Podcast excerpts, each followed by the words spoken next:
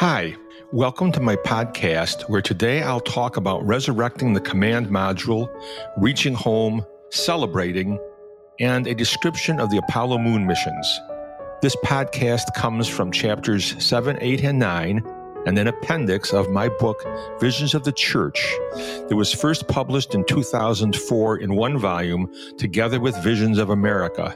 In Visions of the Church, I use the troubled but ultimately triumphant flight of Apollo 13 as the narrative thread to provide an overview of 2,000 years of church history in a mere 80 pages.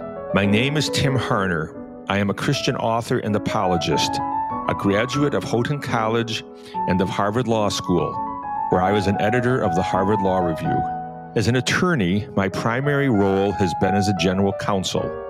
Therefore, I call the 6 books that I've written the General Counsel series.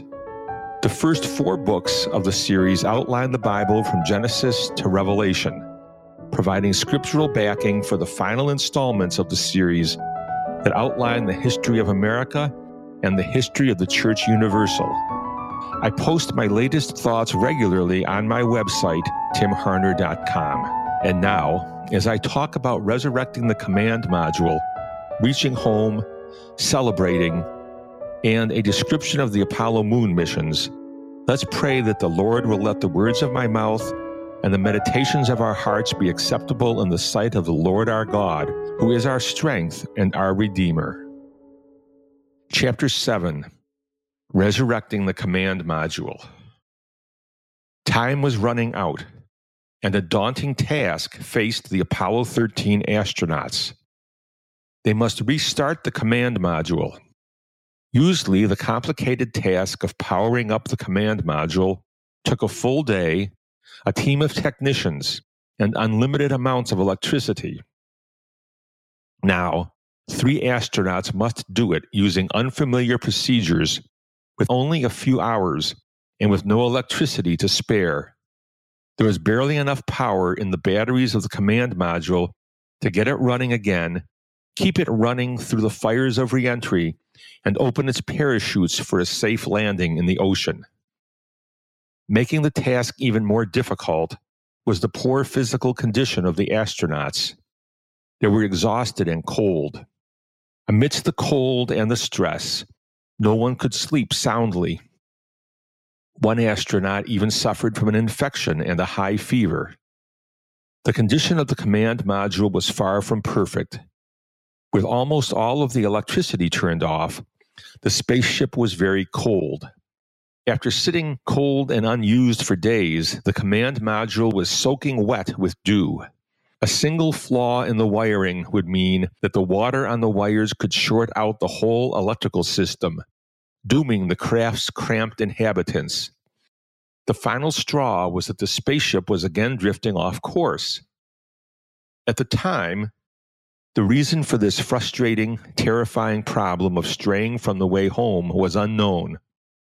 After the flight, engineers figured out what had happened. It seems a small amount of water vapor routinely vented from the lunar module's cooling system.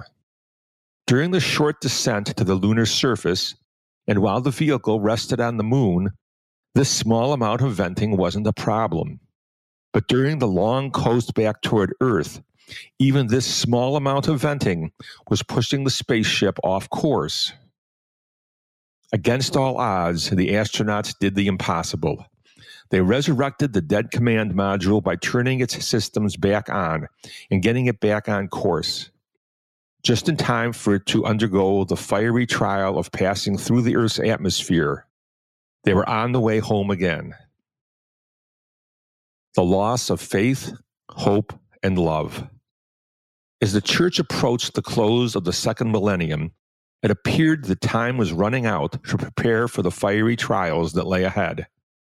While Jesus walked among us, he assured us that, although there would be wars and rumors of wars, we should not be alarmed. The end is still to come. Such problems are merely the beginning of birth pains for the new heaven and the new earth that will be born. Nevertheless, the 20th century witnessed horrors so daunting that humanity seemed doomed. The butchery of two world wars showed the depths to which humans would descend in seeking power. The cruelty of the Holocaust revealed the depths to which humans would descend in persecuting people of other races and religions. And now this violent civilization possessed enough nuclear weapons to make of the earth a vision of hell forever.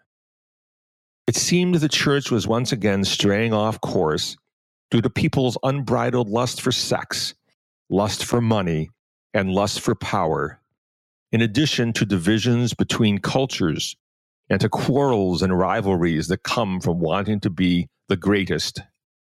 Small wonder that many people lost their faith in, their hope in, and their love for God. Fortunately, countless unknown Christians kept faith, hope, and love alive. Indeed, God's power was made perfect in many of them because they experienced weakness. 2 Corinthians chapter 12, verse 9.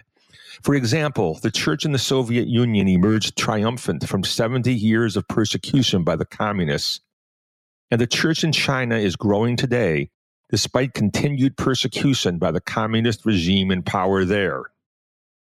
We may never know the names of those unknown martyrs, missionaries, givers, and healers who have filled the underground church with the power of faith, hope, and love, despite bitter persecution by communists. However, we do know the names of three famous Christians who filled the church with the power of faith, hope, and love in such dark times for humanity: Billy Graham, Martin Luther King Jr., and Mother Teresa. Billy Graham, faith. Billy Graham preached for decades about the faith in Jesus Christ that can put people and the church back on course toward eternal life. Two of his favorite passages from the Bible are the story of the prodigal son, Luke chapter 15, verses 11 to 32, and the story of the rich young ruler, Matthew 19, verses 16 to 22, Luke chapter 18, verses 18 to 25. The prodigal son is an example of a person who has strayed so far off course that he or she will hit the earth's atmosphere at too steep an angle, burning up from lusts. As you may recall, the prodigal son left his father's home in order to indulge his lusts, but when he ran out of money, his friends deserted him, and he found himself close to starvation. At last, he decided to go home. His father forgave him, welcoming him warmly, showing us that even the person whose lusts have ruined his or her life can find forgiveness from God and get their life back on course for eternity. The rich young ruler had the opposite problem. He was the kind of person who has strayed off course, so that he or she will hit the earth's atmosphere at too shallow an angle, bouncing off into the icy cold darkness of space. As you may recall, the rich young ruler was very careful to keep the Ten Commandments, but he still did not choose to follow Jesus because he loved something more than Jesus, his money. Therefore, when Jesus commanded him to sell all of his riches, give the money to the poor, and come follow him, he went away in sorrow. Going to church regularly and following the rules of good behavior aren't enough to keep us on course toward eternal life. We must follow Jesus with our whole heart, loving nothing and no one more than him.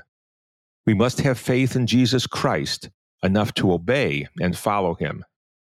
The preaching of Billy Graham encouraged millions of people to find the faith in Jesus Christ that enables them to flee their lusts, to put God first in their lives, and to follow Jesus daily. Martin Luther King Jr., hope. Martin Luther King Jr. faced a seemingly hopeless struggle. For centuries, African Americans had been persecuted and exploited. Nevertheless, he was determined to help them. Martin Luther King Jr. faced another hopeless struggle. For millennia, poor people had been despised and exploited. Nevertheless, he was determined to help them. Martin Luther King Jr. faced a third hopeless struggle. For millennia, people had fought wars. Nevertheless, he was determined to help end wars and find peace. There were many times in these hopeless struggles when Martin Luther King Jr. knew discouragement and defeat. Nevertheless, the night before he was killed, this Baptist preacher spoke words of hope and encouragement to all humanity. The hope that his dreams of joy and peace bring is worth remembering again. Well, I don't know what will happen now. We've got some difficult days ahead. But it really doesn't matter with me now because I've been to the mountaintop. And I don't mind. Like anybody, I would like to live a long life. Longevity has its place. But I'm not concerned about that now. I just want to do God's will. And he's allowed me to go up to the mountain. And I've looked over and I've seen the promised land. I may not get there with you, but I want you to know tonight that we as a people will get to the promised land. And so I'm happy tonight. I'm not worried about anything. I'm not fearing any man. Mine eyes have seen the glory of the coming of the Lord. Mother Teresa, love. Mother Teresa enabled countless poor, suffering, dying people to see the glory of the coming of the Lord. Her ministry in Calcutta to, as she referred to them, the least of humanity, made her among the greatest of the church. Hear her wisdom about the power of love. What we need is to love without getting tired. How does a lamp burn?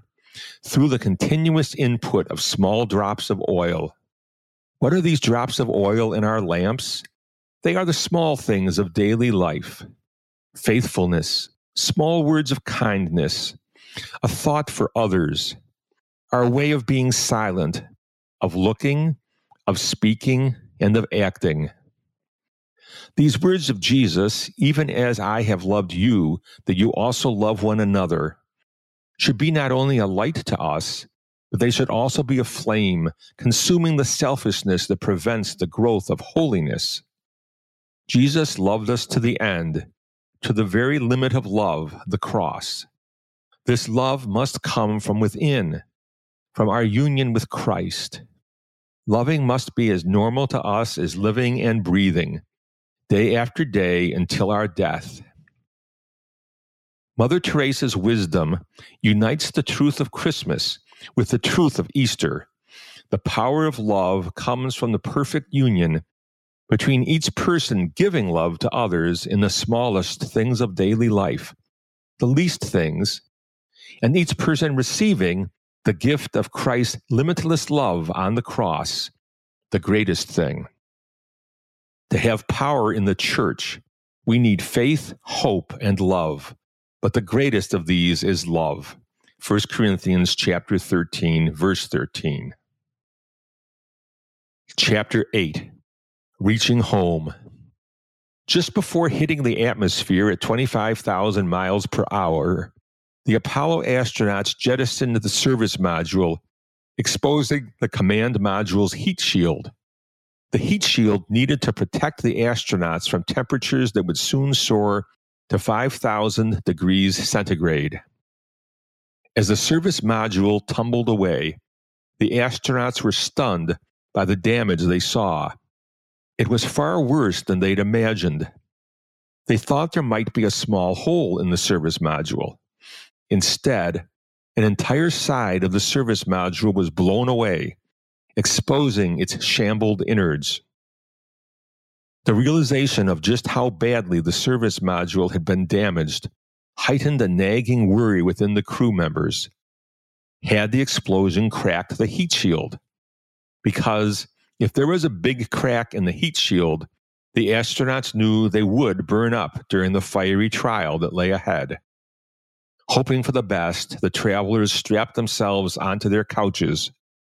In a gesture of respect, the mission commander gave up his seat to the astronaut who would have to pilot the command module during this crisis.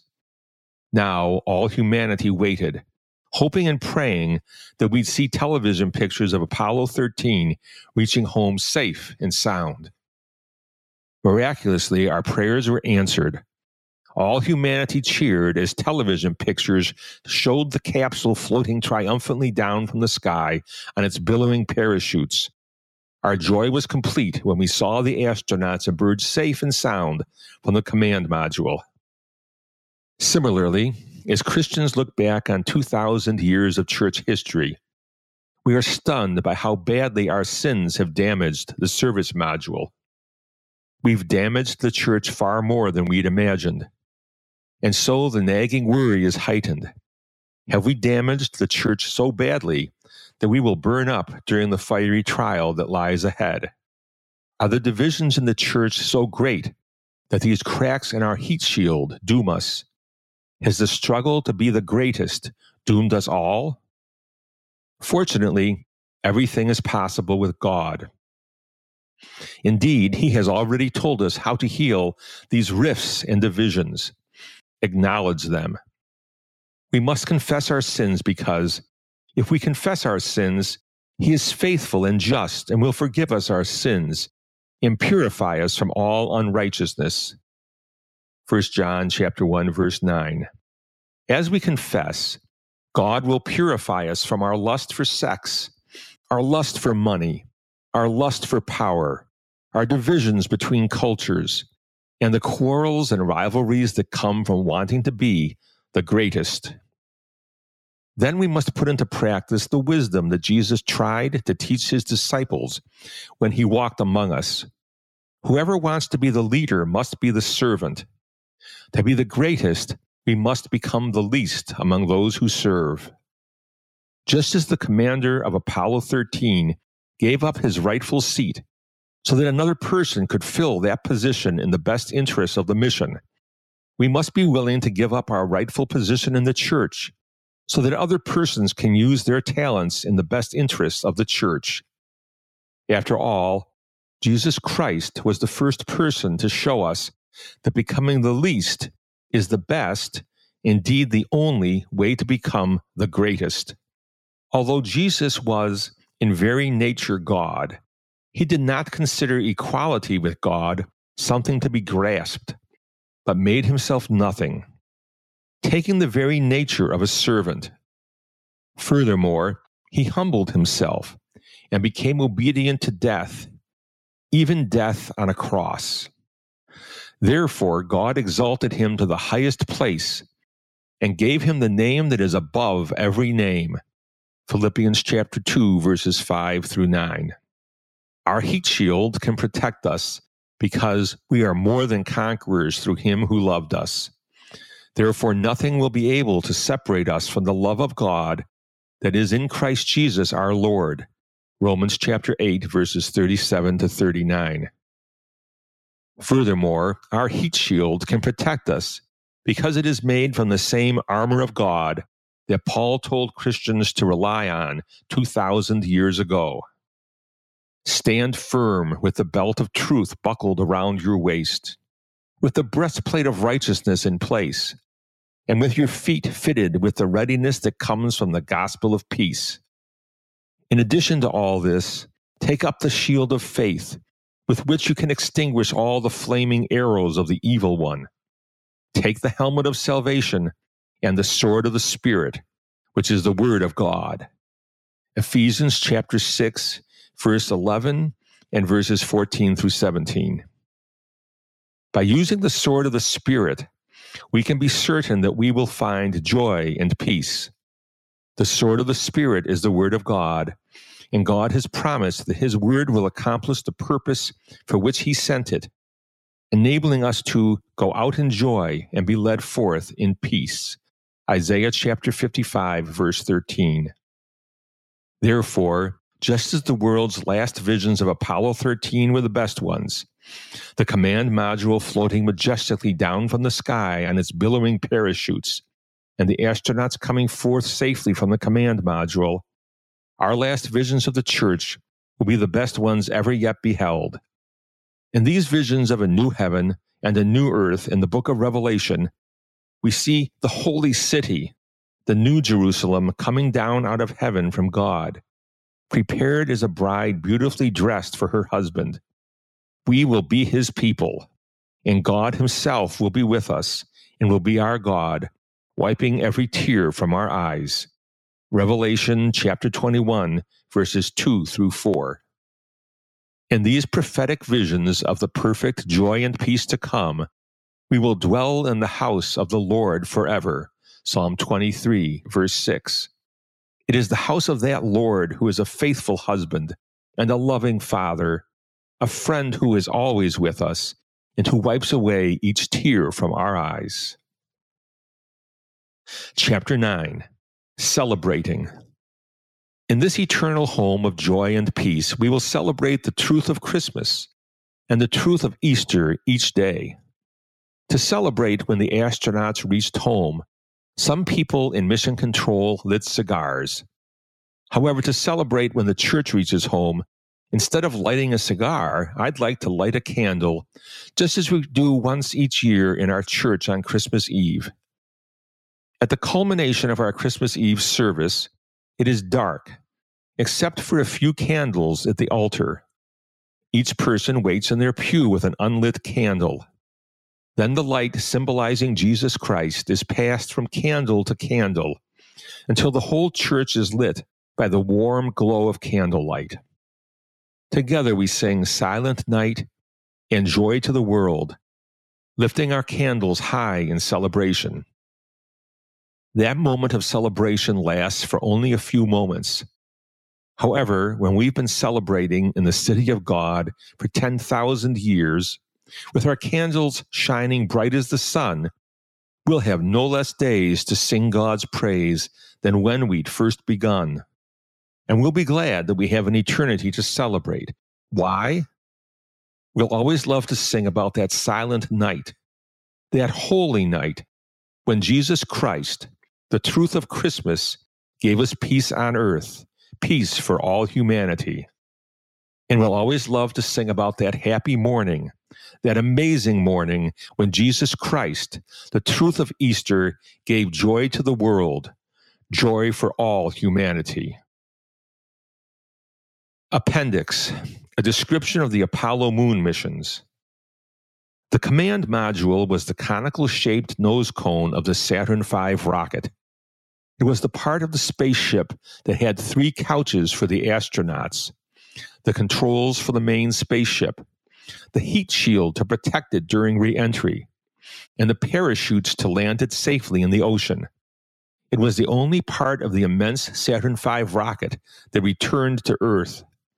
All the rest of the rocket was expended along the journey. The service module was attached to the back of the command module next to the heat shield. It contained supplies for the journey, including oxygen to breathe, fuel cells to generate electricity, and rocket fuel.